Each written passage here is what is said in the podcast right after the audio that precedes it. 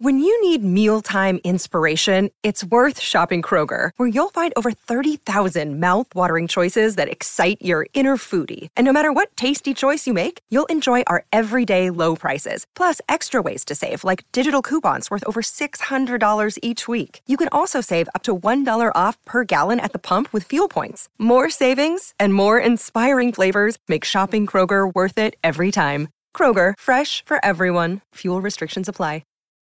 What's going on, FPL managers? Welcome to a new video from Fantasy Football Scout. We're back for game week eight. God, the international break has been really, really long and boring, hasn't it? I'm joined by Rob. How are you today, mate? Yeah, good, mate. Good to be back talking FPL stuff. And I agree. I hate the international break. I really do. It's, uh, I'm not a big fan of games like Andorra. And did you see Courtois came out and said, you know, it's just too many too many games for for footballers to not even take a break, especially with World Cups and stuff possibly becoming every two years. It's yeah, better just stick to the Premier League for me. Absolutely, I use it as an excuse to have a bit of time off. So I haven't really been watching any international football, uh, which is probably part of the problem, isn't it? Missing football in general, missing the Premier League. Well, the good news it's back in five or six days. We've got a Saturday kick-off, Liverpool versus Watford. I'll be looking for some team news with Alexander Arnold, the centre of attention for me looking to come back into the team. We'll have a look at our teams later on in the stream, but first, I think we're going to look at uh, quite a lot of the detailed stats from each position. We'll have a look at some teams, some interesting things going on. So, yeah, let's get on with it. And um, we'll look at some interesting sort of fixtures. Uh, it's top of the ticker time, and it's um, Aston Villa at the top there. Um, which Aston Villa's an interesting one, isn't it, Rob? Because oh, I'm not really looking at any players from Aston Villa, but they've got some great fixtures. I've got Douglas Luiz as my cheap enabler, 4.5. But is there anyone I'm missing? Like Danny Ings, like a cheeky differential? People have said since Watkins has come back, he's looked really sharp, pretty hungry. Um, but I completely agree, to be honest, Ted. Like there's there's people were eyeing up Bailey because he looked like he made an impact, but I mean he's already injured and he's flagged and it feels like this international break has also just filled us all with flags, right? That mm. people are either not coming back from international duty or getting injured on international duty. So you've got the likes of Lukaku who's come home early. You've got Varane who's just gone off injured. You've got Rudiger who's just missed training with Germany, but possibly in contention. Uh, Raphinha's not going to be back. Uh, you know, the Brazilian guys aren't going to be back, right? Just feels like uh, an era of flags. So you're not going to get the likes of Bailey in. Douglas Luiz is now 4.6, but as an enabler, I, could, I went with Brownhill because he's 4.4. And with my method, he's going to be my third bench. So I didn't feel like it was worth paying the 0.1. But yeah. Watkins at 7.3 uh, or Ings at 7.9. Would you look it's, at the defense? No, I personally I... won't. I, am because, and again, we'll come on to, to, to this later, but I think you can agree now finally with me about putting a little bit more money in defense, right? You must have seen a lot of people going to Chelsea, to City, or at how, least three of them. How long into the stream has it been? Three minutes, and you're already floating the big at the back. On, yes, yes, yes, yes, right. yes. Come on, be be honest, right? Be honest. People are spending more money on defenders. Yeah, right? yeah, yeah. But this is just this is just a trend. Yeah, and you're going to be touting it all season. I'm, yeah, I'm, oh, yeah, we're in the now, Ted. We're, we're here and now. okay, right? fine. We'll give it to you. You know, this is your moment to Thank shine. You. Big Thank at the back. You. Blah blah blah. Double so, Chelsea, double City. Uh, what what defenders have you got? I've got Cancelo, Rudiger, and um, hopefully Trent with my transfer this week. That's quite a lot of money in defence. Okay, it is. It is a fair amount, but it's still three. It's still three at the back. So, um... so I mean, you've got Mings has been smashing it. Cash has been smashing it, but you're talking five, five point one million. I've got Christensen in my team, and I know sometimes I rotate out, but are you going to spend five million on a Villa defender? I don't know. I mean, the the interesting thing. We'll come to goalkeepers in a minute, but Martinez has had a little bit of a boost since his slump at the start of the season, so he's actually looking not bad. But five point five for a goalkeeper is still a bit of a struggle. But I think yeah, Villa are a bit of a strange one because they've got some good fixtures and they're coming into some form, but there's not really any standout option from them, which is interesting. You mentioned the international break and all of the niggly injuries, the yellow flags we've got.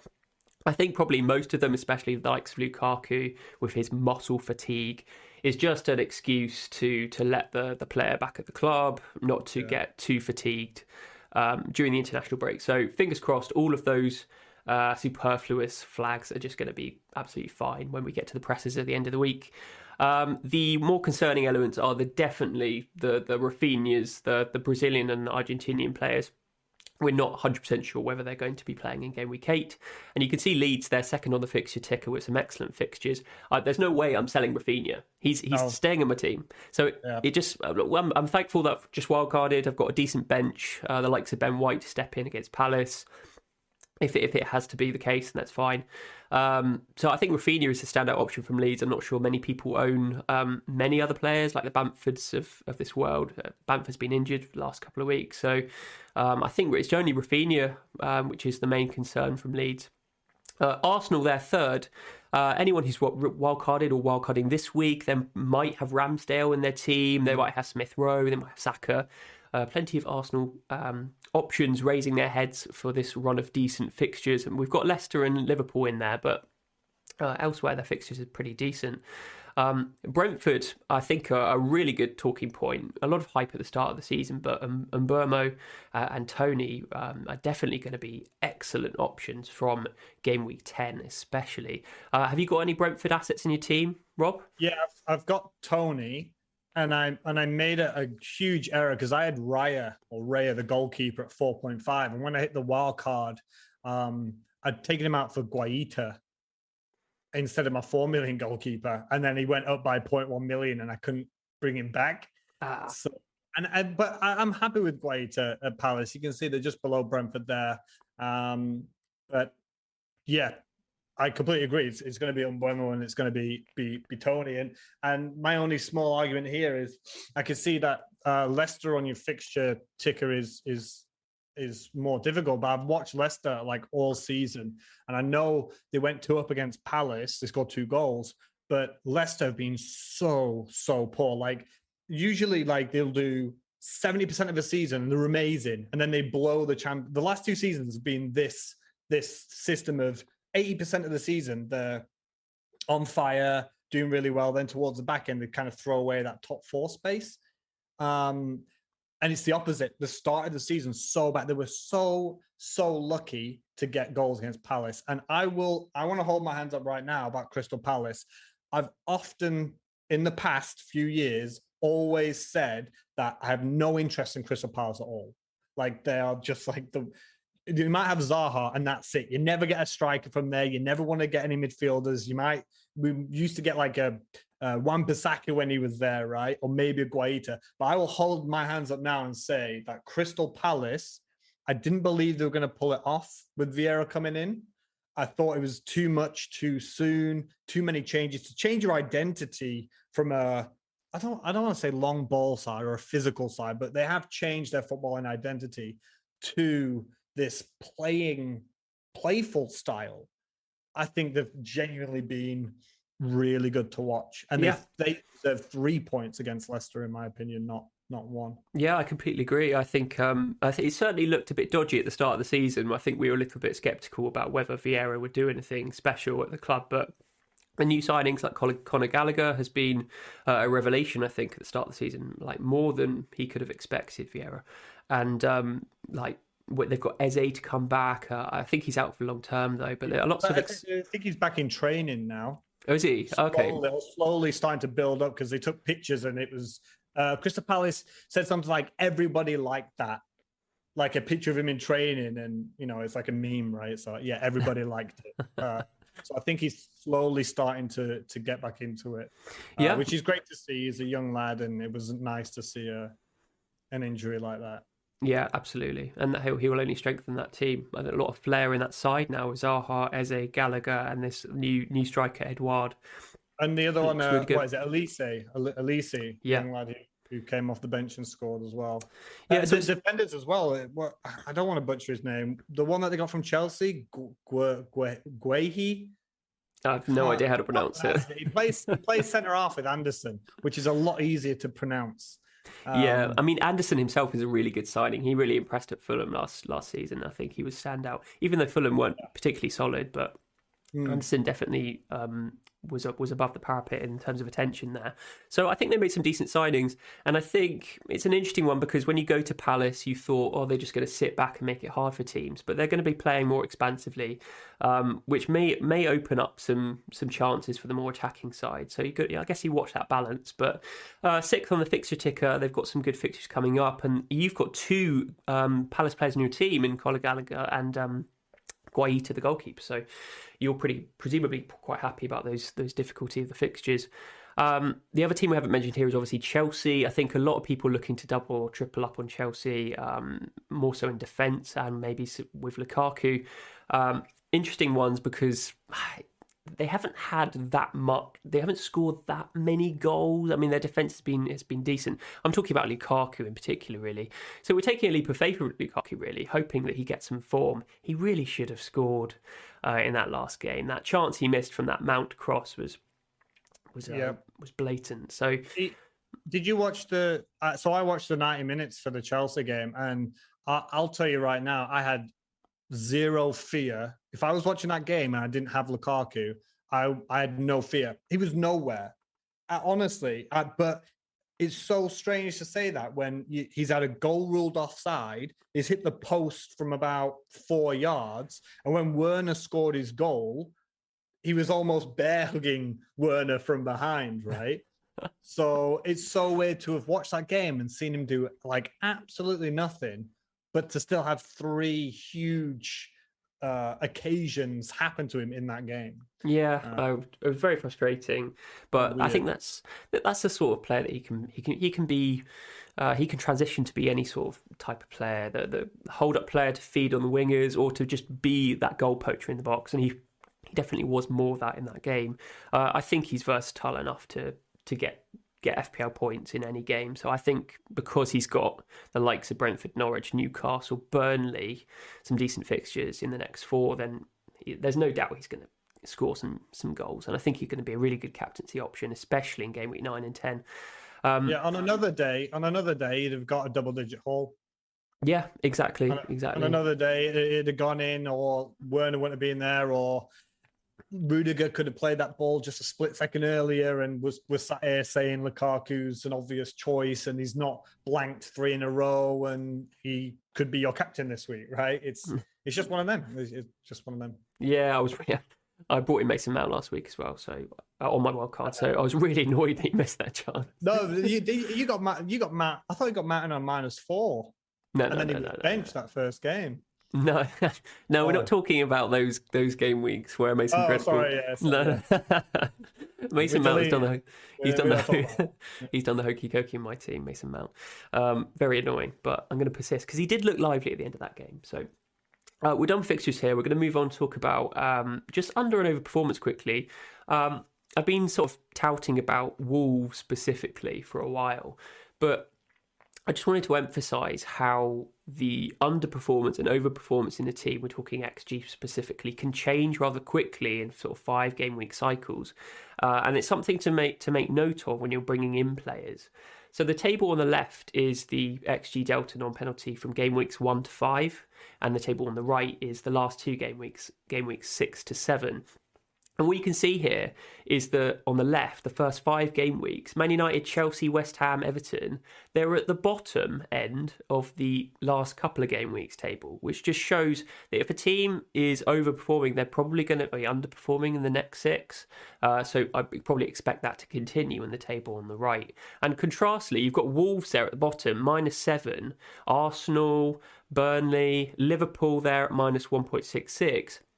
Those two or those four, sorry, have moved up to the top of the table. And Wolves have actually started overperforming with the likes of Hwang scoring those two really difficult efforts. Uh, Jimenez really been really good. But it just shows, I think, that it doesn't matter about the chances that a team creates. As long as they continue to create chances, that variance is going to sort itself out uh, after a while. But I, I, find this really interesting. And I mean, barring a few exceptions like Norwich and Southampton, who haven't changed place, the it's pretty consistently flipped, like in yeah. the other direction, don't you think? Um, you could you could just go through all of the examples and say otherwise. But I guess a concern for us is that Chelsea had overperformed. Uh, specifically, we're bringing in lots of Chelsea players, Lukaku, or whatever, and the suggestion is that they might underperform a little bit. Obviously, that might not be a massive issue if they continue to make loads of chances. They'll score, you know, eight goals instead of ten goals. You know, it probably doesn't matter that much. But um, yeah, I just found it interesting just to just to quote this, and um, you know, it's good for Arsenal. Arsenal performed the underperformed in the first five game weeks. They're now expected to overperform, same as Liverpool. So yeah, what do you think about this, Rob? Um, this is this is the moment you've been waiting for, where I give you a, a pat on the back, um, because your theory that you have stuck by is backing massively underperforming teams, uh, and you went with Raul Jimenez, and he's paid you back the last couple of games. I think I think uh, Hwang Hee Chan would have been a stretch, a bit more of a punt. Like you chose Jimenez for that that 90 minute sort of security, right? That talisman idea. Um, but the fact that we we both have said since what like game week two, game week three that Wolves have been fantastic and they've been hugely underperforming, not just in stats but in terms of watching the games. You can't believe they're not scored. Yeah. Um, and that was your your idea is backing those really valuable underperforming players, and you know it's come back and and helped you a lot. Uh, and you're perfectly right. It feels like the middle ones have stayed near the middle, and you can see so it's the first five game weeks you said right? First five game weeks on the left uh, the last yeah. couple. So yeah. it's not it's not a like for like. I've just wanted so, to sort of demonstrate that there was a big change going on. But mm. obviously this is you know this is still sort of seven game weeks worth. It's not it's a small sample yeah. size still. But i mean i went through the whole of last season and did all these calculations and it did suggest this. So i would say keep an eye on it. Um, I think a really good play this season is to keep an eye on teams that are creating a lot of chances, have a decent amount of XG, but who are underperforming. So that means that may, maybe quite a lot of FPL managers would, won't own their assets because they are not scoring. Um, but if you jump on them early, this mm. sort of process suggests that maybe they'll start overperforming in the next six game weeks, and you can get on those players like Jimenez before everyone else uh, and that has definitely come to fruition. Uh, people asking in the chat, what is XG delta? I may not have uh, described that uh, very clearly. XG delta is literally just the difference between the XG, the expected goals that a team gets, and the actual goals that they've scored. If they've um, if the XG delta is positive, it means that they've scored way more goals than the XG actually suggests, um, which means that they're overperforming. Um, and and contrastly, if they if they're a negative xG delta, it means that they're scoring less than maybe they should have, maybe getting a little bit unlucky. Um, so yeah, I mean, I, I, just thought that was interesting. We can go on to talk about goalkeepers now. Um, so I'm going to bring up the goalkeeper chart. Uh, so let me just do, uh, let me just explain this we've got all the goalkeepers um, that have played in the last six game weeks. So game week one drops off because we've had seven game weeks. I typically look at the last six because it has that balance of form um, and stats. And yes, we have those long long term tendencies, but if you continue to bring in all of the stats, then you lose the the recency, uh, the effect of form that is so so important to to make note of. So on this chart, we've got saves across the bottom towards the right. So the goalkeepers are making the most saves are further to the right. And the XG prevented is basically a representation of that goalkeeper's ability to stop shots on goal, uh, which is basically XG on target conceded uh, and the goals conceded. So you've got Ramsdale up there at the top, who's the best for XG pre- uh, prevented that little those two numbers in his circle 0.53 that's the xg on target that he's conceded. 0.25 is the goals that he's conceded. So he's conceding fewer goals than the xg on target actually um, suggests. Therefore he's preventing more shots than many other goalkeepers. And that, i think that's a, a pretty good uh, example of how good an option ramsdale can be this season if he keeps his place uh, ever since he's come back into the team for Arsenal, Arsenal been Arsenal been getting results uh, and a couple of well, is it three clean sheets now, Rob? I can't I can't remember, but I think it might have been three clean sheets. Yeah, uh, only one goal conceded, so very decent. Um, so yeah, I guess the main points to talk about here are you've got four quadrants basically. The bottom right is goalkeepers that maybe concede more than they should, but make a lot of saves, so we'll get save points. Uh, the top right is where you ideally want to pick a goalkeeper from. Lots of saves and good ability.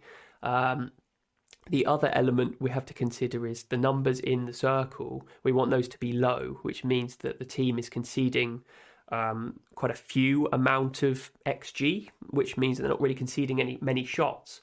So the likes of Ramsdale has been really good in that respect, and um, Raya and Alisson and Ederson, even Sanchez, they've been conceding a fairly low amount of of xG. And Martinez is in there. I mentioned Aston Villa earlier. Um, mm. Martinez was bottom right of this chart uh, in the last six, so clearly their game week one fixture against Watford, which I think they lost three two that has dropped off, and now Aston Villa have shown that maybe they are starting to look fairly solid defensively again. Um, so, Rob, you've gone Guaita. Uh, he, he's not in a hugely bad place. Um, similar to Raya, though. Uh, I'm not 100% sure whether that's because they've been playing some difficult opposition recently. It might be hindering it. I think Guaita is a decent option, but yeah. certainly the best options seem to be Mendy if you can fork out. Ramsdale and even like Meslier from Leeds, but Leeds have looking shaky. Like they've looked shaky defensively. Yes, really. So, yeah, it's an just, interesting one. Sorry, so just about the the the the goalkeepers. I remember when I had Martinez at the start of the season, and you had this chart, and he was all the way down. I said, "I'm telling you, give it a few weeks, and it'll be top right." Um, so again, now he's getting these fixtures. I think he's going to keep sneaking up, but 5.5 million now um, uh, yeah, I don't know. He could be worth it. I mean, if he's there and he pulls out nine points every week, he's worth 5.5 million, isn't he? I just want to talk about Ramsdale. Like a lot of people um, on the wild cards this week or last week, I must have seen it a bunch of times, and you must have as well. Ramsdale Foster double up. Is that what you have? Yeah. That's what you have as well, right? now, and I completely agree. Arsenal have been better, but still not fantastic, right? They've had one really good result against Spurs, but it's still not been like they're not the nil nil against Brighton is where Brighton should have won, isn't exactly something to write home about. Are you and, and you say he gets clean sheets, he's doing saves, he's doing well, he's, he's high up on the chart, but are you not Leno's not done? Like I understand Ramsdale's come in, but I think the fixtures have been easier for Ramsdale to get clean sheets um, than it has that or than it was for for Leno, right? Because the start of the season, game week uh, two, the, the first so game week one was Brentford, right? They were terrible. Brentford surprise surprise package. You don't know what you're going to get. Newly promoted side. Game week two, Chelsea. Game week three, Manchester City. So yeah, of course they got smashed, and then and then Ramsdale comes in and he gets Norwich, Burnley, and Brighton as his clean sheets and concedes against Spurs. So part of it is I understand that he's got the clean sheets now, but you look at the the games that Leno had, Brentford City, uh, Brentford, Chelsea, City, and then you look at the teams Ramsdale's faced: Norwich, Burnley, Spurs, and Brighton it, it's a little bit unfair, right, to judge. Yeah. And I just don't think that Leno is. I don't think he's done. Like, don't be surprised, and if in a in a week or two you're going to have Foster. Is he nailed it over Bachmann right now? Because Bachmann was injured and they're not. We don't know. I don't think he's nailed, and he made a he made a blunder. Uh, was it this game we called the game week before? And then you've got Ramsdale and Leonard. I just would not be surprised if if you know Bachmann comes back in for Watford, and then. I mean, it doesn't really matter. even matter. if it's one in every five game weeks, you're still going to have one in every five game weeks where you you've got a, ten men. Yeah, but I mean, the four million goalkeeper doesn't matter because I'm picking Foster because he's playing at the moment. He might continue to play. Yes. If he doesn't, then whatever, it's fine. Um, yes, there's obviously um, some justification to say I'm going to pick the four million goalkeeper from the expensive goalkeeper that you're picking, the yeah. 4.5 or the 5, as a backup, because if they don't play, then that 4 million is likely to play. But there's not many examples. Maybe Sanchez. Um, there's not I, many I examples you can do that. This, no. Yeah, we, we did last no. time. I completely get your point about, about Ramsdale. Um, the fact that you're not worried. You're not worried about Leno. I mean, like I said, I know he's kept clean sheets, but you look at the opposition, and I just don't think Leno's just done. No, I just don't I, think he's I, never going to play for Arsenal again. I get that, and you could, could say the same about Kepa with uh, with Mendy. Like Kepa did well in the one match; he was thrown a bone to. Uh, yeah, of course. Like Leno seems like a decent keeper, but as long as Ramsdale keeps making making saves, keeping clean sheets, um, maybe long term his position might be might be rotated, might be at risk. But I mean, they made the signing. That sure obviously shows intention that they yeah. want Ramsdale as number one. Mm. And and and, and so as soon as he gives Arteta some doubt that he might not be better than Leno, then then we can start worrying about it. But sometimes we do overthink these things. Just put the guy in who's doing well at the moment, not overthink it. Ramsdale gets clean sheets, got good fixtures. Can't see that he's going to get rotated in the next six. So we'll just see. And um, if if it becomes a problem in the future, then we just have to you know swallow our pride and make a goalkeeper transfer. It's yeah, it, it just is what it is. At four point five he's super good value. And mm. over the likes of Sanchez, who is a steady Eddie, like he's going to get six points or two points every week. Um, I just think Ramsdale was a little bit more exciting, but there's plenty of other options out there. Out there and um, again, Guaita is okay. R- I think Raya probably, without looking at these numbers, objectively is really decent. Um, a decent shout because Brentford have been uh, really impressing. And that I think he made like a super save, Raya, against was it Jota uh, when he played against Liverpool, and it was like contender for save save of the season. So like Raya is decent, very decent goalkeeper, and I'm sure his stats will improve when um when uh, Brentford get some easier fixtures coming game, forward. Game week nine, I think game week nine or ten, Brentford has the fixture swing. That's why I went yeah. now because just getting there early and yeah, more, exactly. Yeah. The only thing that concerns me about this chart is Alisson has dropped off a little bit, which is interesting. I'm not sure whether that's representative of the the, uh, the fixtures they've had in the past. I think they've played Chelsea and City recently, and so maybe that's just he's getting unlucky with the goals that he conceded. But I think Alisson's like objectively a really decent goalkeeper, so I wouldn't worry about it too much. But it's interesting to see the state of play of the goalkeepers. Um, probably won't dwell too much longer uh, and we can move to defenders. Um, so let's have a look at the chance diagram for defenders, and we've got uh, the four main attacking um, elements here. We've got small chances created on the left, big chances created on the on the right, and then the shots in the middle in the yellow and green. Small chances, which are more difficult efforts, and the big chances in green, which are the easy ones. And I guess with defenders, the the shots are typically dominated by either the players that take free kicks or from set pieces, uh, like defending. Sorry, um, from uh, heading the ball fairly close to goal. So you've got like the likes of Matip and Van Dijk, Laporte, all that sort of stuff. Ben Mee. Uh, but you've also got Semedo, who seems to be bombing forward, and we know when we've watched Wolves, Jimenez tends to try and get Semedo in, but Semedo hasn't really been converting, so that's a that's a pity. One thing to say about mm. this is that Alexander Arnold was bumped off the small chance created by Matt Ritchie, but this isn't normalised for per game. So the fact that yeah. Alexander Arnold has missed a couple of games just means that he's uh, handicapped in that respect. So definitely worth considering that um, bit of context. But it, I actually I created this and I was like, is it that useful? Because a lot of people are going to be, you know, bringing in a Chelsea defender. Uh, and, and Alonso is basically a no go now because he's probably going to be rotated, if not lost his place to Chelsea. Uh, sorry, to Chilwell. Chilwell, Chilwell at Chelsea. Yeah. yeah. So uh, even though he's got crazy stats on here, um, it's a bit misleading, I'd say. Luke Shaw's got tough fixtures, so it's a bit of a bit of a tricky one, and no one in their right mind is going to be bringing in Matt Ritchie, are they? well, hang on to your hat, mate. No, I, I, am I right in saying that Matt Ritchie's on corners for Newcastle? Because that would massively explain all yeah. of these small chances. Yeah. But is you know, big chances is there with one. Um exactly. He's not yeah. on the green list. He's he's he's he's six on small chances. So that just tells me he's getting it in the box and it's coming off uh, somewhere someone's head on probably Joelinton or whatever pinging it off in yeah. the stands. Like, I think so he's on set pieces. That's why he's there. I think. Yeah, yeah. yeah exactly. So I mean, he's on set pieces, but yeah, I'm not. uh Maybe when Matt Ritchie's crossing the ball into Mbappe and, and Lewandowski, uh, we might maybe change.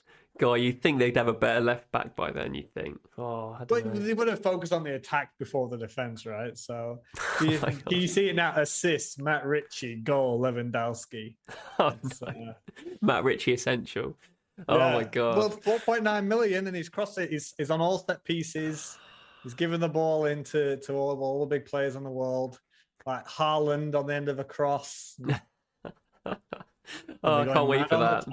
Can't wait. It, no, it's, it's, essential. I think it's good for the Premier League. Actually, Uh, it's going to make it even more of a, a class league. And And they Yeah. can spend uh, what was it, 150 million or something because of fair play, because of probably because of Ashley's tight fists of not letting go of any money. They can uh, just go out there and be like, boom. Here's Yeah, 150 or get all the free contracts, or whatever. It's like smash. but you remember you when. City did it? Well, I can't remember. Yeah, many years ago. Robinho. D- d- Didn't Robinho? He thought he was going to United. Like, oh, you're going to sign for Manchester, and he was like, oh, yes, here we go. And then it's like Man City, and it was like, what's this? So they've got to prepare themselves for Robinho transfers initially, I think, because the Yeah. status of the club isn't there. Uh, and obviously, uh, take that with a pinch of Oh. salt. Take that with a pinch of salt. I mean, in terms of his um the the players that they have in the squad. I mean, as in they're not going to be attracting Mbappe. no Champions League, no Yeah, yeah, European yeah. football. I- exactly, like, exactly. Okay, let's just pretend that you are uh, a superstar footballer, right? In the Italian league or wherever. If I was a Newcastle employee, director of football, whatever, and I come to you, Mr. Superstar Footballer, and I say to you, look, we want you. And by the way, we've also got Haaland, we've also got Mbappe, we've also got these guys.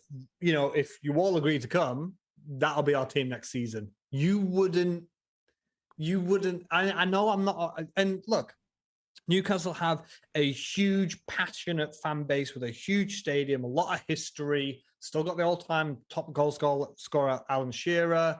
The you know the big club up north. Really, a lot of passion there to pull it. You wouldn't be pulled in by that if you were. A big, yeah, it, might- it might be enough, especially if you know the owners come to you and say this is our three to five year plan, and go, oh, th- these are the players we want to target. Then you, you've got to obviously bite the bullet and say, yeah, I'm going to be the first one to to come in and change that picture, especially with the financial backing. It's mm. hugely promising for that club. So yes, the the prestige of that that history, um, the fact that they've got a huge fan base and incredible infrastructure and all that sort of stuff, definitely is going to be playing a part.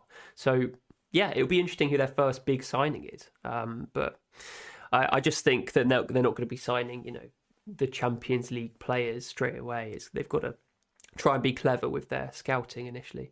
But yeah, I, I think it's still good. Like more more money in the Premier League. I, I guess obviously the smaller clubs might feel differently, but um, especially with that Super League talk, if you monopolise the top six, top seven clubs even more, then that becomes um, isolating to the rest of the league. So that does pose an issue, I suppose. But in terms of having all of the best players in the world in the same league, I'm all for that. Yeah, I, th- I just think it's so funny that the the the owners all tried to do an emergency meeting, like uh, uh, saying it's damaging the brand and it's not good for the Premier League. And these are the same owners that literally tried to do a breakaway Super League. Yeah, exactly. So Fear, it's fe- it's it's pure and simple fear, right? yeah, and there's a bit of hypocrisy there, of course. Ah. Um, but you're always going to get that. Uh, but anyway, back to the defenders. Um, we talked about Matt Ritchie too much, I think. yeah, but I mean, yeah, if you're looking for a cheap defender, likes of uh, Duffy looks pretty good value at 4.3. Um, if you want someone a bit more exciting than Ben White, maybe I don't know. Uh, if you don't want to triple up on Arsenal in your wild card, um, I Cancelo's think Livramento. I know Liv- uh, Livramento's not on the list, but for me, he's the key that unlocks so many doors for value and, and money elsewhere. Is he four Yeah. point two now, or is he still four point one? Yeah. I think he's 4.2. He's, he's four point two now. He's so adventurous at right back. They've got the fixture swing. They've got Leeds, Burnley, Watford, Villa, Norwich i- in Yeah. the next run of fixtures. You can see him. It doesn't matter who Southampton have played, and I know they're not being fantastic uh, offensively or necessarily defensively, but you can see him. No fear, right? When they when they when they play the teams, like when they play United, for example, he just still would bomb forward and have a go at Luke Shaw. Um, so I just think for 4.2 million, and that's what my defense is at the minute. It's two Chelsea, two City, and Livramento. Yeah, no, I completely agree with you about Livramento. He looks really exciting. And I think he actually is on the list. He's just because there's so many defenders on like one big chance created or one big chance or whatever. Yeah. Uh, yeah. He's just probably slipped down. I think he has some decent stats overall. Um, but because the attacking stats of defenders is fairly condensed and fairly sort of grouped up. He's maybe just not on this chart, but he does he does make an appearance occasionally. Um, but yeah, I, I, think at 4.2 he's excellent value, especially with Southampton's fixtures. Just to echo what you were saying, um, so I was going to talk about Cancelo. I think Cancelo is appearing on the the shooting aspect. He's like really good for shooting, and that's not just from you know heading it. He's he's really good at actually taking shots from outside yes. the box or whatever. Uh, and we know that he's good from last season. He can be very frustrating to own in that respect as well because he will take a lot of pot shots and they won't go in. Uh, but he will haul a couple times in the season because if he shoots and scores, if he keeps a clean sheet and gets max bonus, and that's going to be a massive haul for him. Um, with the creativity side of things, I think he is doing a lot of creating as well. He's just maybe slightly lower on the list uh, compared to the likes of Trent Alexander Arnold and Luke Shaw and all that sort of stuff. So if you own Cancelo, I wouldn't lose faith just by seeing this. I think he's a really decent option, especially with Man City's fixtures going forwards. Uh, he's definitely more exciting than the likes of Laporte or Dias um, in terms of goal threat um, or, or assist threat. So, yeah, I think Cancelo definitely is the best option from that City side. Um, I think he's. Um, this might be people will disagree with this, but I, I genuinely think he's the best technical defender. Football ability, he's the like him on the ball, his dribbling ability. I think there's no there's no defender that comes close. Like people argue like Trent's crossing and passing I think is the best for a defender. But in terms of on the ball technical ability and ball control and dribbling, Cancelo is just absolutely top notch. You see him just, he, he looks like a winger. He plays like a winger.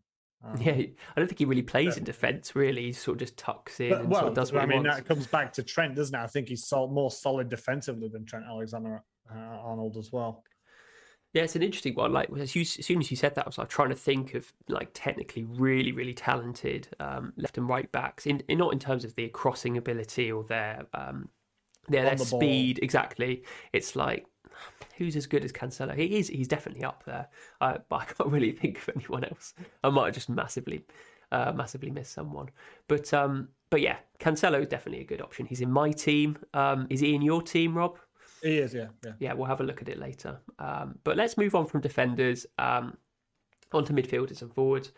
Uh, I've got another chart up here, which is basically the top 30 odd. Uh, I think it might be slightly less than that.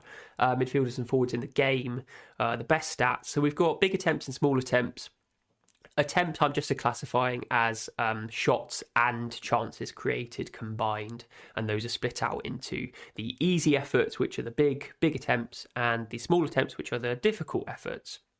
So you can see that there's like a massive dynamic uh, difference between certain players. You've got Mane and Calvert Lewin when he's played uh, more, much more big attempts than small attempts. They tend to uh, prioritize those those those um, type of chances just because of the positions they get into. Uh, contrastly, you've got Click and Raphinha in particular, who tends to shoot from far out and is really good at doing it. So yeah. you can't you can't hinder a player just because they're really good at something completely different. But something to to sort of take note of because those sorts of difficult efforts, no matter how good you are at converting them, they can fall away if you get a slight run of bad form. So uh, Raphinha is going to be first on the chopping block if he starts getting into a run of bad form because that you know there's less to rely on. There's less easy efforts to rely on. He hasn't scored a big chance. He hasn't um, assisted a big chance yet. It's all been small uh, slash difficult efforts. Mm. But we've got the we've got the uh, the best players at the top right there, which is Antonio. Antonio's not leaving my team, uh, and even with bad fixtures, he's just. I did want to talk about. It. I think this has been a talking point. People on a wild card, and I have seen people starting to consider selling Antonio, um, and that's not just because he's he's blanked. So he, he blanked against Brentford. They looked poor actually, West Ham in that Brentford game. Brentford well deserved the win in that one. Uh, West Ham came more alive in the second half, but I think overall Brentford deserved it. Um, yes, he got he could have got massive against Leeds. Then obviously he didn't play against United, sent off against Southampton. But I have seen people considering using to sell him. Um, but he's just not a sell for you at all. No, he's he's not. If his stats start dropping off, then fine. But I mean, you, you can't when his form is so good, when his stats are backing up that tremendous form, mm. you cannot prioritize fixtures over that. If he was like a middling, middle of the road player who was had a bit of had a bit of good form, but the stats didn't necessarily back them up, then of course I would consider selling him. But he's beating Fernandes and arguably Salah for for underlying stats and is has a better return rate than than either one. So there's just no reason I'm going to overthink it and get rid of him. He stays in my team until he starts dropping off in numbers. And West Ham are a solid enough team to keep that going, in my opinion. So, yeah, Antonio is a, uh, definitely a hold for me. The interesting ones are the ones below. Ronaldo, is he better than Fernandes? Is Fernandes still a really good option? Obviously, it depends on penalties, but I do think we put too much emphasis on the penalties. I think, you know, because Man United got so many last season, that becomes a bigger talking point when comparing two many United players. But yeah. realistically, are they going to get that many this season? I don't think so. I remember when we started from game week one, didn't we, saying, oh, Fernandes isn't going to be as good an option this season. The, the rule change, right? Because of the VAR rule change. Exactly. So I don't think it's going to be that much of an issue. I think they're both really good, um, you know, uh, FPL players. Uh, they're I think Ronaldo probably offers slightly more for the for the price, uh, just because he's playing further forward, and Fernandes tends to shoot further out. But Fernandes at the moment is disproving that for sure. He, he looks very very lively, and that that drive, that will to succeed, is definitely very very um, uh, appealing. Um, De Bruyne creeping up on this chart, Rob. Uh, does he interest you at all? Because he's only played a, a couple of games now, a couple of full games. But me, go on, go on. No, I was just going to say that he's creeping up. He's showing his talent. He's showing. He's already getting a few returns. Um, I expect him to be even more top right uh, as the games go on, along with Gundogan. Gundogan's, you know, he's still there from last season. Can we ignore him? still, still plugging along. he's, he think he's got a flag though, Gundogan at the minute. Yeah, that's true. I think it's 50-50, so but yeah, he's he's stat wise, he's he's still doing well. Just so just touch on the United too. I just and you can include De Bruyne in this. I just feel I love De Bruyne. He's two percent owned.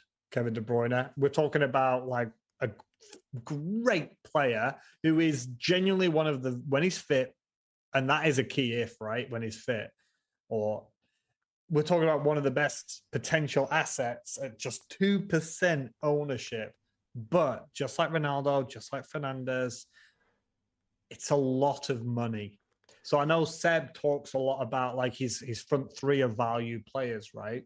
Um, it just now feels like when we look at Bruno, 11.8 million, you look at Ronaldo, 12.6 million, and and Kevin De Bruyne as well. At, um, what is he now? Kevin De Bruyne, 11.9. I just feel as though it's a lot of money on a player that I'm unlikely to captain. Um, I think the premiums are difficult because yeah. obviously we only have space for one or two, and um, I guess it depends how your team is set up. But obviously you could maybe fit three in if um, if you're getting a lot of budget yeah. players in. But at the moment, you're not going to go on Man United assets because their fixtures are getting pretty poor. And Man City share around the points quite a lot. So a lot of our attention is going to be on Salah and Lukaku certainly what my attention is on. Um, yes. So if you're still on a Man United asset, then I don't think there's anything particularly wrong with that. But as long as you prioritise the um, the other players as well, if you can fit two or three in, then that's absolutely fine. Uh, but De Bruyne is definitely an interesting option for me because when he's fit, he stays fit and plays 90 most games. It's just mm. when he then he gets tired or then he gets an injury and then he's out for a bit. So he's actually fairly easy to own because he's very cut and dry. You know exactly what's going on. He's not going to play. Uh, he may not play. He may play. That sort of um, what's the word? Uh, whether you, you don't know whether he's going to play or not. That's indecision from Pep because Pep definitely prioritizes him. If he's available to play, he will play. So, Agreed. So yeah, he's definitely one to consider. I'm not sure I would bring him in straight away, but I mean, he's definitely worth a gamble if you're looking for an upside chase for sure. For, for sure, yeah. Uh, because I've got I've got Salah, Lukaku, and Son. So Son is ten million, well, ten point one million now, and I'm like squeaky bum time, zero money in the bank. So if you're going to pay an extra two million for a player, and like for me, three premiums is just a no because you're going to sacrifice at least two players in your starting eleven, or potentially three, just to get that third premium. And I don't think the upside's there. So when we're looking at our premiums now, I think I'm going to say it. Salah is essential at the minute. It, I know we can say no one is essential, but Salah is right now, in my opinion, the best player in the Premier League at the moment on form this season. And in terms of FPL, he's almost double everyone else. So he's yeah. on 70. Antonio's on 49. Vardy's on 48. So that so they're not too far away. But in terms of midfielders, 44 Benrahma is second. So Salah's in most people's sides, right? And we know that because he's 61.3% owned. And uh, like you said, I think most people are looking at Lukaku. So I think the choice now becomes do you maybe because he's not scored it or done anything in the last three games. They share the points at Chelsea. They share the chances. You've shown your stats earlier about the the, the delta, the xG, um, and they're potentially going to underperform. But the fixtures are turning. I mean, they've got they've got Norwich and Newcastle nine and ten. Like that is just that's just the prime uh, time to have Chelsea players. But I think that's the question. I don't think you can have Salah and Lukaku and one of those those three players that we've yeah, about, Bruno, I, Ronaldo, or Kevin De Bruyne. I completely agree, and I think a lot of people who did go down that route may be now regretting it because the another reason why we didn't talk about was that premium assets they cost you know 10 11 12 million to, to get in your team but they don't justify the value until you captain them as opposed to the cheaper players like Jota who maybe scores just as much uh, and has much more value to those players. You're not necessarily going to captain those players. So having three premium assets in your side means you can only captain one of them a week, which means the other two don't represent that much value to your team. Yes. So you're going to be able to sacrifice that third premium player to maybe get some good semi-premium options or spread it throughout your team. And I think that does much more benefit to your entire squad than owning uh, three premiums. So a complete. Yeah, I have Son who's ten point one, but I'll explain later. Like he was, he's my money holder. He's my wallet. You've got. Uh, he was my two fixture punt for exactly. Then to sell him back for Trent. So you've got Newcastle game week eight, which is prime fixture for Son, and then presumably going to sell him to get, as you yes, said. Yes, that was get... the plan to get Trent back. Yeah. Yeah, that, exactly. That the, the, the, plan. So, so I've, I've, not got three premiums because I mean, Son is, I mean, it's a premium 10, 10 million, 10.1 is premium. Yeah, semi premium, semi premium. But yeah. he's there because of no Trent. He's not there because I believe in three premiums. Yeah, exactly. he was my punt. You know, he's 13.2% owned. So he does offer me some value there because the players that you're talking about, Kevin De Bruyne, 2% owned maybe, but like the likes of having Ronaldo, if you're not captured, I don't want to bring effective ownership up again every time, but he's almost 46% owned. And to have a player that I don't think he's worth 12.6 million anyway, to also have him so highly owned and not captain him, and that means you having to sacrifice other members of your team in your starting 11. I just don't see the value in in that. Yeah, I completely agree. So let's have a look at some other exciting options on this chart that maybe can go on the watch list for anyone that doesn't own these players. So we've got Jimenez there, who has definitely raised it in the last few weeks. He used to be sort of bottom right there, plenty of small attempts, but not many big attempts. But he's starting to convert his chances now, which probably just puts him head and shoulders above quite a lot of the other team, uh, the other players to prioritise. So that's just made him um, like a really, really decent option with the likes of Lukaku, similar stats to him, and even Ronaldo. So Jimenez for me is, is, is a must, but I'm a little bit biased because of the over under performance thing. So I'm attached to Jimenez, and that his history is fantastic. He's done so well for me in the last couple of seasons. Well, two or three seasons anyway. Um, and to have similar stats as Lukaku is really encouraging. But the, the Brentford boys, Toney and um, uh, I always get that pronunciation wrong. It's on Burmo, isn't it? Um, but they definitely are, you know, justifying inclusion in our teams, being in the top 25 players in the in the entire game. So, especially when Brentford uh, have a run of good fixtures from game week 10. We should definitely look to have one of those in our team. Uh, and Conor Gallagher, as we've mentioned, like you've got him in your team, Rob. Um, yeah. Like top top 25 players in the game, and he's only five point what seven million, something Seven, like that. I think. Yeah, so really, really decent. And I think he's actually on the shot map we've got coming up next. So the fact that he's squeaked into that is is insane for, for such a, a cheap enabler. I would, I mean, if it wasn't for the the Arsenal fixtures, like going over him over Smith Rowe, I think is, that, that def- was my decision. That was literally my decision. And when people were all saying, "Oh, I want Saka, I want Smith Rowe," and I just thought, I don't believe in Arsenal. And I've watched Palace, and they've shown me stuff like he's not even a winger. He's not even a forward, like an inside forward, like uh, what Salah is to Liverpool. Like he is playing like I think he's left centre mid. Yeah, and he, he's just absolutely everywhere. It's like he's a Gundogan. Yeah, yeah. Like, yeah, he just gets into the box at the end of the move and finishes it off, or has a chance. You know, he's yeah, he's he's fantastic, and he's probably playing for me this week because Raphinha's killing it in a Brazil. Decent option. Yeah, so the short term fixtures for Palace, Arsenal, Newcastle at home, which is a good one, and then Man City away. So the two out of the three are sort of middling, but definitely that Newcastle one can be targeted. So bringing him in if you don't have him from maybe game week nine wouldn't be a bad shout because they've got Wolves, Burnley, and Villa after Man City. So I think Gallagher, uh, Gallagher's a good enabler. Well, I, I, think I think Palace will go and do Arsenal. Yeah, I wouldn't be surprised. I, I reckon they'll they'll, they'll uh, turn them over. Wouldn't be surprised. It depends what kind of Arsenal turns up. They're at home, so it depends what Arsenal's fans are doing. I think they've got to have a lot more confidence in them, uh, in the Gunners, than uh, in my personal view. So uh, I don't think there's going to be like a bad atmosphere or anything. So uh, I'm not sure about that game. I think it could go either way, but I wouldn't be surprised if Palace won it. Um, let's just mm. say that. So yeah, interesting. Uh, Saint Maximin's like a super interesting one. I do we actually have to consider Saint Maximin this year? Is he going to get injured? I I've, he's such a lovely player to watch, isn't he? Such a character, and uh, you watch him and he's so exciting. Um, and he was my choice as well. So it was Gallagher, it was Gallagher and Smith Rowe, and my choice was also Toney and Saint Maximin. And I realized that Saint Maximin was just going to be for the next couple of weeks, and then I was going to go to Toney. So I just thought I'm just going to go Toney now. There's just Wilson's out, right? And then when Wilson yeah. comes back, he'll start to spearhead the attack and he'll go back to being more of the, the creator.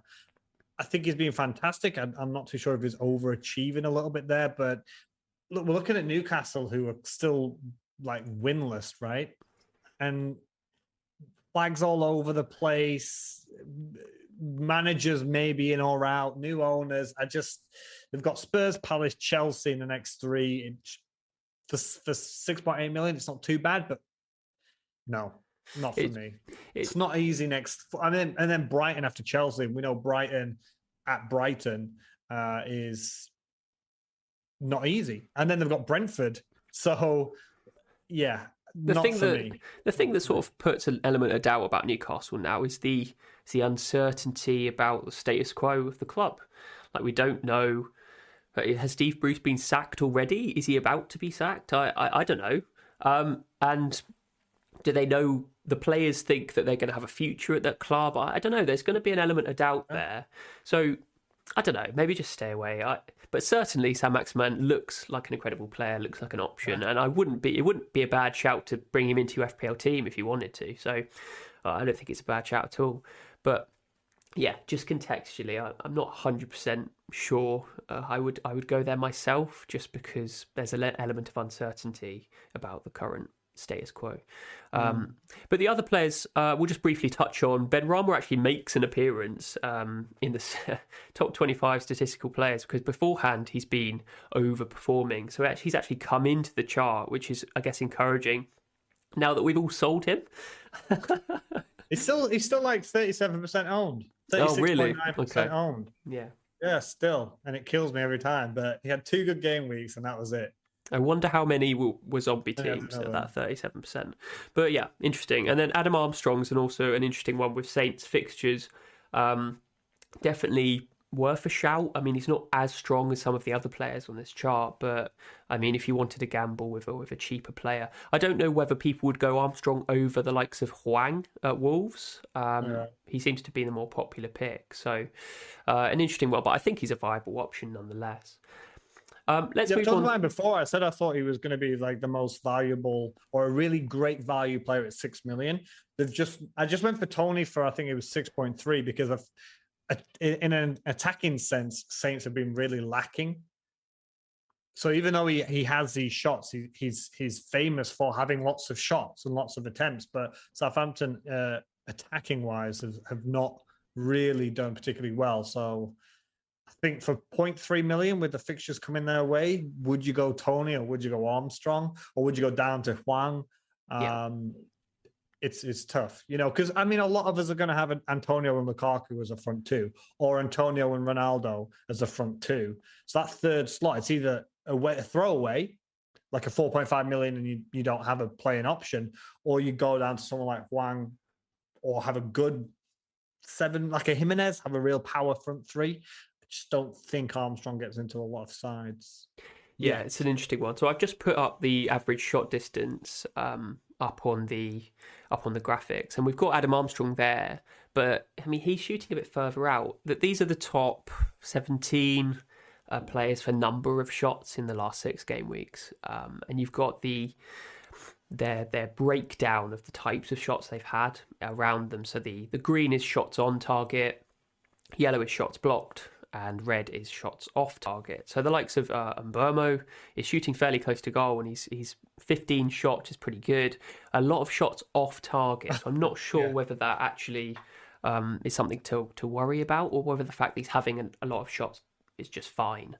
Um, but contrastly, you've got the likes of Salah and Mane who have. Um, and Antonio, of course, who's having the most number of shots. But Salah is pretty good at keeping the ball, getting the ball on target more than any other player. Uh, and you've got the the players that shoot really far out at the bottom with Fernandez, Fernandes, Benrahma, Trossard, and Kane snuck in uh, to the to the average shot distance chart, which is interesting because we haven't really been consider- considering Harry Kane, but. 15 shots, fairly decent. For uh, you know, he might get a bit of form now. Uh, who knows? But Trossard there, I, he doesn't interest me. Um, Raphinha, interestingly, has a lot of shots off target, but we consider him his technique really decent. And I guess this stat can be a little bit misleading because good strikers, um, you know, good attacking players tend to go for the corners, and I think Raphinha does that uh, yeah. fairly often.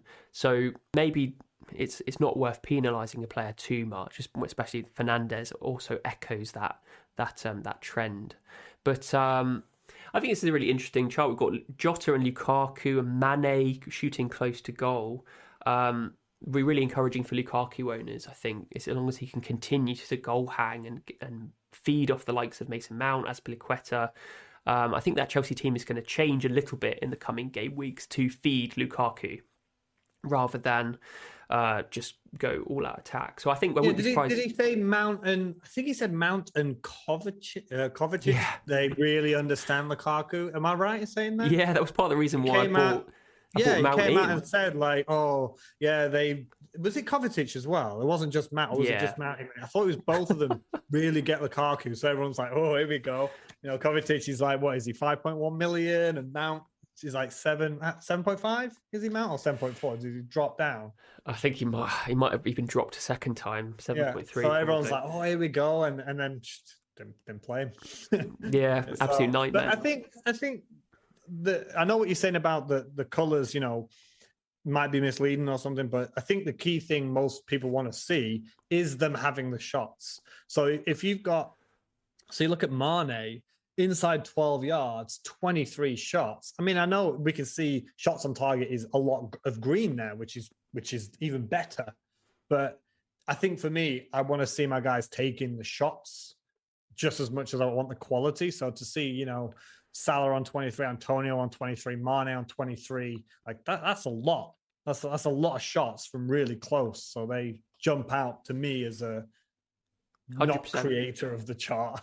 Yeah, hundred percent, and especially if they're getting so many close to goal, where it's quite difficult to create a chance. Like Raphinha's got yeah. 22, but he probably has more time on the ball to construct a, an opportunity to shoot. So the fact that Mane, Salah, and Antonio are getting so many close to goal is really encouraging. Well, but mm. the problem with Mane is always overshadowed by Salah, and his yeah.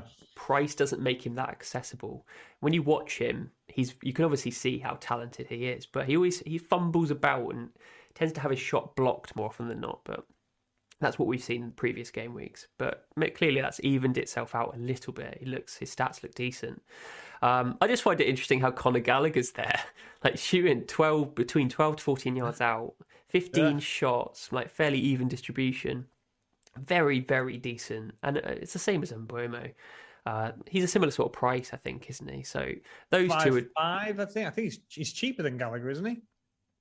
I, am not even sure. I think so many sure. people own him. Yeah, five five. He's he's five point five million from Mbeumo. So those two um, are definitely raising their heads as um, just budget enablers. Five percent owned. I didn't go there because I wasn't I wasn't going to double up on it. Um, I wanted some rotation options for my bench because I've got a good bench. I want to try and rotate for the right fixtures and stuff. But yeah, he's he's definitely he's out of position forward, most forward advanced player for Brentford. But coming back to your shot chart here about him off target, that's why people prefer Toney because Toney might ha- Toney's not on the list here, right? Oh, no, he, he, is. There. He is. He's, he's, he's just further back. He's just he just seems more clinical. Yeah, I think. But I mean, this is something that Mbeumo can train on, right? This is something he can improve his accuracy. So again, if he's getting the shots from within 14 yards, 5.5 million midfielder with fixtures that turn in what game week nine. Yeah, like why wouldn't you? I think it's really encouraging from Toney and Mbeumo's uh, perspective is that they're not really having many shots blocked, which shows that they have that ability to shift the ball and get the shot off on goal. Uh, especially like Mason Greenwood has that ability as well. Uh, he's shooting a bit further out, and Harry Kane has that ability clearly as well. So clearly that's a really valuable opportunity. And obviously when we're comparing players it's obviously useful to add that context of how clinical they usually are. I think that disallowed goal that Toney scored i think it was against was it liverpool? Um, and they were going to win it 4-3 and it was disallowed. That that just really emphasized like how informed this player is. Uh, he definitely he's definitely on my watch list from he was lucky to not get an assist as well against West Ham because he did a beautiful ball through to I think it was Canos, and Canos took the shot and then it was spilled by Fabian, well saved sorry by Fabianski, but Canos should have scored and then Mbeumo tapped it in. Yeah. So you know Toney was unlucky. Like in that situation to to not get an assist as well. So that's something as well that we don't see in this chart is also that creative ability that Toney has. He's not just the out and out talisman striker who goals hangs like um, some other players. He is uh, the guy who drops back. He people would say he's like a is he's like a budget Kane. Yeah. Right. He he's the one who drops back, gets the ball, and they'll play it over to Mbeumo.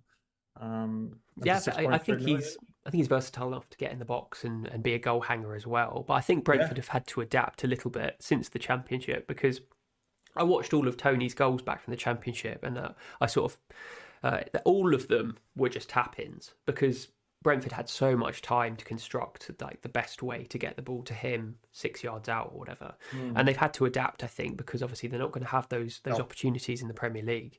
So I think Toney's had to adapt. I think he has adapted, and he looks like the real deal. So I'm definitely eyeing him up. Um, so yeah, I think we'll leave it there for the charts. But let's have a look at our teams, how we're shaping up for uh, game week eight. We're going to start with you, Rob. You've got a 4 3 3 here. Tell me how you got on in game week seven, because you wildcarded, didn't you? I did, and I got 40 points. Um, so Guaita 2, Cancelo 0, Dias 0, Rudiger 2. Christensen didn't play. I did start Christensen for the, the previous week. Raphinha 3, Son 10, Salah 13, Gallagher 2, Antonio 2, Toney 2, Lukaku captain 4. I'm just curious, Ted, how many points do you have? what overall? Yeah, overall, yeah. So yeah, the num- number of points are on the the graphic if you're watching on YouTube. So that's four four five for me and four two six for you. So that's what nineteen points separates. Nineteen us. points, and I'm double your rank. Yeah. So it's that still is a, that is a killer. still slim margins killer. for sure, for sure. Um, yeah, so uh, I don't want to take too long, but I did explain that I I'm going big at the back end, and my my target is actually a five-three-two or five-two-three formation, and I do think it's the most flexible, and it it's a whole theory. I don't know if we should get into it now because I don't want to take up too much people's time. I guess it depends Uh, how long you're going to blabber on about it because All right, tell I'm you what. All right, tell you what, because I wrote this down. I wrote this down. So it's an untouchable theory, right? Where in a back five, where you've got a goalkeeper, you've got two Chelsea, and you've got two City and Trent as your six players. So an untouchable player is someone that you won't bench ever unless you've got a really good reason, and you'll give them more time. So Okay. and the perfect example of this is is Salah. You're never going to bench Mo Salah, right? And you're only going to sell him when you get a real slump in form. So that's an untouchable player. Uh, a, a changeable player or dro- the droppables are the opposite. The ones that you'll you'll bring in and bring out. So why I'm going to go big five at the back with double Chelsea, double City, and, and Liverpool because every single week I'm going to be confident in that back five every single week. So if I've got a goalkeeper and a back five, that's six players in my starting eleven, right? Plus Salah, which is seven. And then people are going to argue as well that Lukaku and Antonio would also be untouchables, right? So that's nine players. Every single game week, you only have one free transfer to make. So if I'm looking at my team every single game week and I've got my goalkeeper, I've got two City, two Chelsea, and Trent in my back five, I'm feeling happy. I'm looking at Salah, I'm looking at Lukaku, I'm looking at Antonio. So that means two positions in my team every week. I can chop, change, go on the hot streaky players, go on the the the, the hot ones, the ones with the best fixtures, whatever I want. Because I've only got two, a maximum of two free transfers a week. So if I just, I know it seems boring, it's almost like a set and forget, where I just stick with that back five, Salah, Lukaku, Antonio, and I just play with those two players I completely get where you're coming from. in my start in my starting eleven. Because get- you look the, the thing with the defenders as well, it's you've got the value there. So 14 defenders have got 30 points or more, right? And you you're looking at the price between five million to six million ish. Trent 7.5, but he's the not you know he's above and beyond. Most of the other players are between five and 6.1 million, right? So you've got the value there. Now, I understand that 16 players have 30 or more points. So that's two more than defenders. But if I tell you defenders with 30 or more points are the likes of Cancelo, Alonso, Dias, Azpilicueta, Rudiger, Van Dijk, Trent, uh, Laporte is in there. These are players if I told you at the start of the season, they'll have 30 plus points by this point, you'd say, yeah, I can see that. But when you look at the midfielders, way at the top is Mo Salah. You've got Ben Rama, Doucouré, Townsend. Then you've got Son and Mane, Sarr, Fernandes, you would agree. Gray, Pogba, Greenwood, Gallagher, Kovacic.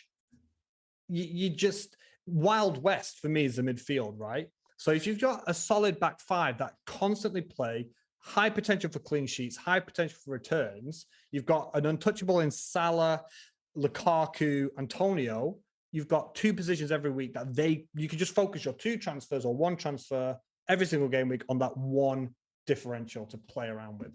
And you Is it- don't have to touch your other eleven. It's a really interesting like hypothesis almost. Um, like I don't want to rip into it because it's like a creative Rip way of play. it. No, Do I, it. I, I don't because I think it's you could justify it if if you want to play that way for the entire season. I don't think you know if if you want to stick to that then fine.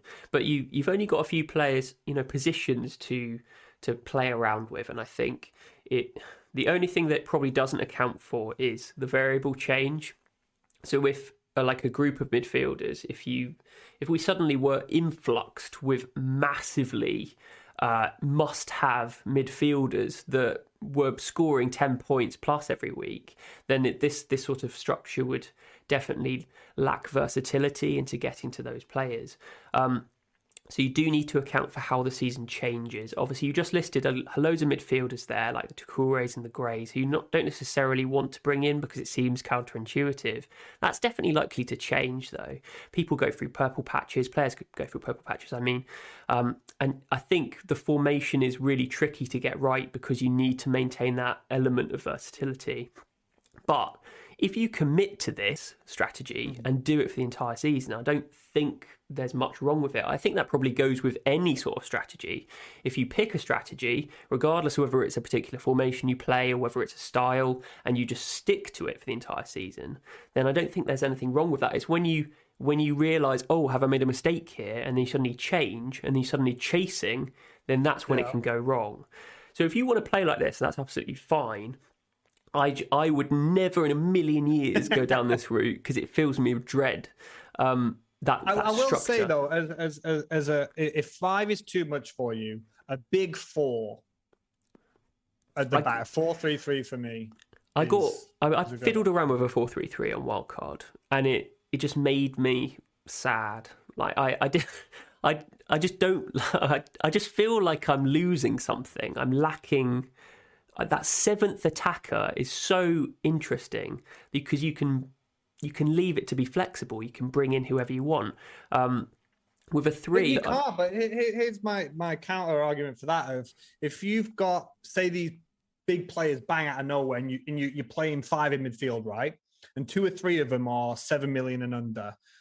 What happens when two or three of them inevitably drop off? Because you've only got one free transfer to bring them in and out. So when I'm saying I've got five solid at the back and a couple of untouchables, and I've only got two or three positions every week to focus on, if one is hot or cold, I've got a bench as well to rotate them with. I don't have to sell them immediately. I can bench them for a while.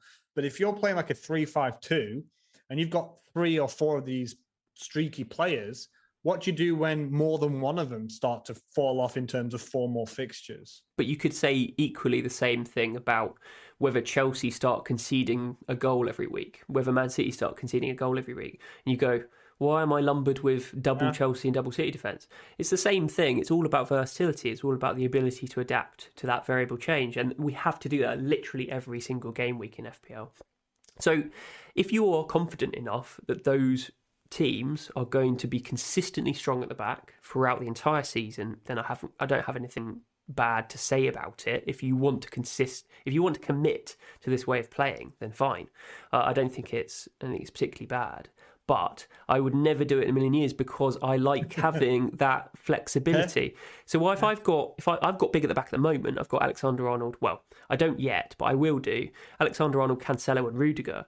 The the flexibility I have is I can still downgrade one of those players to get a valued uh, defensive player and then upgrade another one of my field my midfielders. Whereas you could do that, but you're still stuck with three big premium defenders. Um, and then, well, I mean, it's it's just the way you want to play, I suppose. But it, it's long term stats, though, isn't it? With with Chelsea and City, in terms of it's not just this season they've been so good defensively. Like you expect them the last few seasons or a couple of seasons, like they don't look like letting in a ton of goals. And of course, yeah, it, it could change. Um, but yeah, I'm probably aiming for five or at least four you know, if I go Christensen up to Trent and go, you know, Trent, Rudiger, Dias, Cancelo, and play around with the other attack, you know, Salah doesn't go anywhere. Antonio and Lukaku stay. Toney's probably going to stay for a while and just play around with the Son Raphinha positions or Son Raphinha Toney positions. Play around with those three. It would be, it'd be from from my perspective, it would be really interesting how well this does over the next ten to twelve game weeks because, as an experiment, almost you could say that it's grinding away. The upside, I think, is low in this team, but the I mean, it probably consistently outperforms the, the average. Consistency, yeah, yeah, yeah. So it's it's an interesting um, experiment. And, and I'm not saying full else. season because uh, obviously I took into account the fixtures and the second wild card. So I'm not saying I'm, I'm, I'm not committing and saying right right now game week seven to game week 38. I'm playing five at the back. Um, you know, you look at the fixtures that that City have up until like game week till January, basically like game week 20-ish. And you look at the fixtures that Chelsea have got until around that time or even beyond. And I just trust their defensive players anyway. And, and in terms of attacking, you know, Cancelo um, and Trent, when Trent's in there, they're two players I can rely on in a in, a, in offense as well as, as defense, right? Yeah. Um, so it's not like I'm committing this to the entire season. When I made the wild card for game week seven, I, I looked towards the second wild card. So that I'm yeah. So I'm Well- not saying I'm going to play all season. Uh, let me ask you about your your bench because obviously Yeah. it's it's very it's very it's, it's a very decent bench other than maybe Brownhill who's just like a two pointer every week. But he's mostly going to be third bench for you. Um, Yeah. You've got quite a lot of money in either Gallagher or whoever you might drop out of your starting 11, like Christensen. Um, Firstly, are you worried about Christensen, like his play time, or do you think he just goes straight back in that Chelsea team? Um, and what made you want uh, like an expensive player on your bench? Is it that versatility to target the fixtures each week? Yeah. Yeah, it's uh, it's a versatility and the fact that that's why I took the risk on the likes of Cancelo and Christensen because I know I want to play five at the back, and if all my five defenders play, I'll be extremely happy. But I understand there's rotation risks at City, and I understand there's rotation risks at Chelsea. Um, so that's why I wanted to have a good bench as well. So not just for me to say, okay, uh, Toney's not going to play this week, Gallagher's Gallagher's going to play. Um, it was because of I also understood there is a rotation risk. And for Yeah. five million Christensen, when he does play, I think he's fantastic value at five million. He is good value, but the only concern was does he play? And he didn't play last week, but I think probably he will play three and four, maybe four and I think five. he's in. Do you don't think he's in Chelsea's best eleven? Yeah, I think so. Uh, I think so. But I mean, you know, Thiago Silva's always there, but he's not getting any younger. And um, Chalobah is young and promising, but he won't play every game. There's there's that threat that just just worries me, and that's why I didn't go Christensen in the in the end. But I think if if you're happy uh, with that slight threat of rotation from week Yeah. to week, then you, your bench can cover it, and I think that's absolutely fine. And, and it saves my benching headaches. You know, if he doesn't play and my first bench comes off, then you know I I don't see usually Christensen coming off the bench. So I think that's another thing about having five defenders. If they don't play, I think they're quite unlikely to come on. yeah, compared to like attacking players. Um, so I, th- I just thought for five million, I thought Christensen was worth it. Um, he's just signed a new deal. Rudiger's actually, I think, stalling on a new deal right now. So I mean, if you've just signed Christensen a long-term deal and you've got a possible breakaway defender in Rudiger, why would you keep playing? This is all hearsay, I know, but this came into my thinking of if I'm the manager of Chelsea, I've got Christensen who's going to stay here for the next three five years, whatever. And I've got Rudiger who's like making noise about not signing a contract and leaving on a free. There- There's no way he's doing that. As you say, it's just conjecture. He's just stalling to get more money, which is what I think is. yeah. Or to say like, look at all these clubs that want me. I know, but I've got both of them. And and the reason I went with Christensen as well over Alonso or Chilwell, um, not just for money, but because of rotation. Yeah, agreed. well. You know, so Christensen might get rotated, true, but if I was to say to you, do you want Alonso or Chilwell or Christensen? Who do you think is the most nailed of the three? yeah, It's a difficult question. So I Is might as well pay five million for, for the guy rather than five point eight or nine or whatever they're worth now. it is a very difficult question. So we'll leave your team uh, with the last question, which is: are you, What are your plans? You're moving Son, maybe not this Not- week. Not this week. But Correct. Yeah. So when I when I wildcarded, I obviously had Trent in, and then he got injured. So I was like, okay, Trent injury plus Watford against Son, who's got Villa and Newcastle, and then two free transfers to go Son to a six point six million midfielder or below, and Trent. So that was how I weighed it. So Son, unless Trent goes out there and gets 30 points or whatever for, for Liverpool against Watford, if he plays because he's still flagged, um, you know, Son went off and got me 10 points against Villa. And I'm telling you, he was absolutely phenomenal. His second assist, which went down as an own goal for Targett, was it was like his Burnley goal. He just did so much dribbling, beautiful. He had a such a good game. He was so hungry that I don't even want to sell him. But that that was that was my my decision, my wild card. Do I just drop Trent for for two games where he doesn't even play one of them? So my decision is to probably roll it and then Son to a 6.6 and Trent in for Livramento and go for the big back five. That that back five will look insane, but I mean, arguably insanely good. It's just the the rest of your team that I, yeah, I don't know. It's going to take some getting used You've to. You've played a 4 5 1, Ted. you have played a 4 5 1. Don't you just, come at me with my formation. I'm just annoyed that I'm going to have to do these graphics for you with a 5 at the back. That really makes me really angry. yeah, I've got the same feeling. I've got the same feeling. I'm right, going to change it every week. I'm going to, I'm going to play 5 2 3, oh. 5 3 2, 4. I'm going to change it every week just for you. That will really annoy me. Right, let's move on to move on to my team. Let's finish it with my team. I've got I've got Semedo there, which was basically a one week punt against Newcastle, which didn't pay off. But 2.7 in the bank, and that's basically more than enough to upgrade Semedo to Alexander yeah. Arnold. Fingers crossed he's fit for Watford. I think it's a good, a really good fixture for Liverpool. Uh, but I won't be making that move until I hear more about Alexander Arnold's fitness.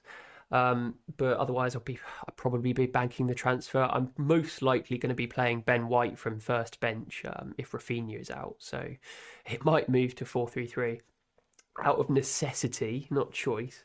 Um, Mason Mount is the one that I'm a little bit miffed about, I guess, because he, he seems like the most leap of faith player here.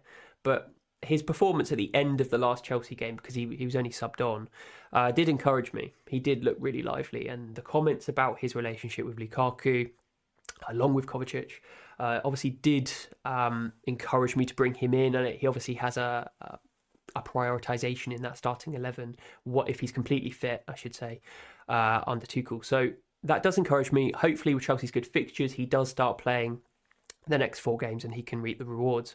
Uh, otherwise, um, I'll just have to put it down as really sort of bad bad decision from my part because I did I was considering the likes of Grealish, but then again Grealish hasn't really been doing that much. Uh, and Janny Janny's shout about uh, Phil Foden was was an excellent one. Obviously, with recency and outcome bias, that's easy to say. Uh, considering Foden went to go and score, but Man City attack also is uh, a massive minefield because you just never oh, know. You just never know whether they're going to play. So Foden's probably not going to play the next three. And yeah. before people yell in the comments saying, "Oh, he's going to play the next three first, nobody knows what what the Man City starting eleven is, right? But that we just don't know. It's that. I think he's been unlucky with Mount. I think he's a fantastic shout. If people don't want to go double Chelsea defense, um, and they want Lukaku, I think the price, I said preseason, last season, Mount stats were way up there. Um, I think he's he, you've been really it was just the worst time. Like you couldn't have timed it worse, and that wasn't your fault that he got brought off at half time and then he missed a game and got injured and stuff like I don't I wouldn't kick yourself too hard about that. I don't think he's he's not played and been awful. You know, he's just not played, which I don't know if that's worse or better, but yeah, I, I, think it's nice of you to say, but I do. I think I am kicking myself slightly because I don't. I don't usually follow the same process. When you're wildcarding, it's more here are all the players with really good fixtures. You've got to decide on your best team structure and all this sort of stuff. Usually, when I bring in a player, he's got to have some good stats and been playing most of the games in the last six. Mason Mount has been, you know, injured, subbed on, subbed off, he, neither here nor there. And I've taken a massive leap of faith on him. And I've only just brought him in because of some encouraging comments because of the manager and some uh, some useful. He's done you. Well, he's he's completely done me, and it's it's just a bad shout from me. Hopefully, my bad decision making gets rewarded unjustly in the future because of those good fixtures, uh, and and and he's he, he's decent. You know, he, he he's in good uh, not not in good form. Um, he's fit now because that's what the manager has confirmed.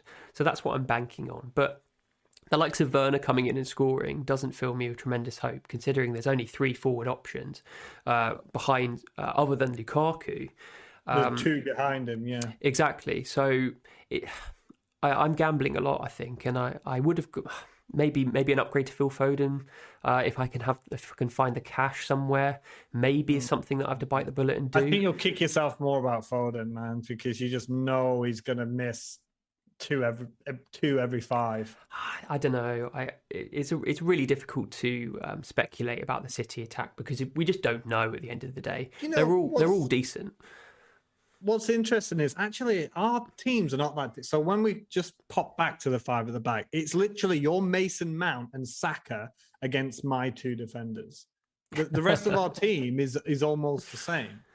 It's just like you've, Mount you've chosen for for example, if you went Saka down and brought in like a Dia, because how how much is Saka? Six point Six point two, yeah, something like six that. point two. So you could get Dias in there or a Chelsea defender like Chilwell or whatever. So Saka drops down, you bring in that Chelsea or City defender, and then it's Mount against another defender. That's all the difference is, you know. Like when That I say five at the back, it, it sounds like it's it's crazy and I'm so different to you. But it's actually only two players. Yeah, but the I've got big Toney, you've got Jimenez, but that's it's still a striker. the big difference is that you there's not many other options in defense other premium options that you could move to whereas if Oh, Harvey maybe. if Harvey Barnes has a run of form, I could easily jump on him. If whoever Oh, at yeah, six, you chosen Barnes on purpose. You know I had him for six games and he did nothing. I'm just using it as a, a facetious, you know. Uh, if if a certain player goes on a run of form and becomes, you know, borderline bandwagon essential, That could be my one transfer. That's what I'm talking Um, yeah, about. but That's you don't- One player I go on. Yeah, but you don't want to get rid of Salah or Raphinha. So who are you going to budge? That's the dilemma that you're going to face in the coming weeks. You're going to be like, who on earth do I get rid of? I like all my attacking players. So it's it's a tough one. It's a tough one. You're gonna, gonna, throw, I'm gonna throw transfers. I'm gonna I'm gonna swap my four million goalkeepers. Like, throw away transfer guys. Costa out. Steele in. That's what I'm gonna do. sounds exciting. Well, anyway, Oh, I think we'll leave it there. Um, but overall, I'm pretty happy with my team. Uh, once Alexander Arnold comes in from Semedo, I think it's a fairly decent, uh, well rounded team, other than Mason Mount, who hopefully comes into form. I'm pretty happy with it. So we'll leave it there from from the video perspective. Um, thank you so much for for joining me if you're if you're watching on YouTube, and thanks to Rob for also joining. Uh, that was one of our shorter one, Rob's. Like an hour and twenty six minutes. is pretty uh, pretty Well, short. We didn't, re- we, didn't, we didn't review a lot this time, but I just it just gets me. I think people just need to remember, like, I'm not, by the way, saying people should play five at the back. This is just how I want to play. And that's absolutely fine. Yeah. So when I'm giving my ideas and I'm trying to back it with with some suggestions, you don't have to do what I'm doing. I'm not saying copy me. I'm just this is how I'm going to play and I'm going to see how it's going to go. I, I say it every time. I'm going to try and win the thing, or or I'm going to come two million. That's Yep. the way I play. Like I, I'm all or nothing. So I mean, uh, we all have play styles. We all play either aggressively or defensively or humbly or whatever. Um, and I completely respect that creativity from your perspective. And if it works, then all credit to you. Um, it's just whatever we feel comfortable with. I think you can directly relate playing FPL with your personality, um, like however you live your life and how you know how what of a risk taker you are. So. Uh, I think there's nothing wrong with it, mate, and um, you should just stick to your guns and do whatever you feel Oh. that makes makes you happy at the end of the day, because that's why we play this game. So um, yeah, nice little positive uplift message to end on. Love that. Um, so thanks for joining me, Rob. Uh, I will speak to you next week, and um, all the best for game week eight. And um, see you guys in the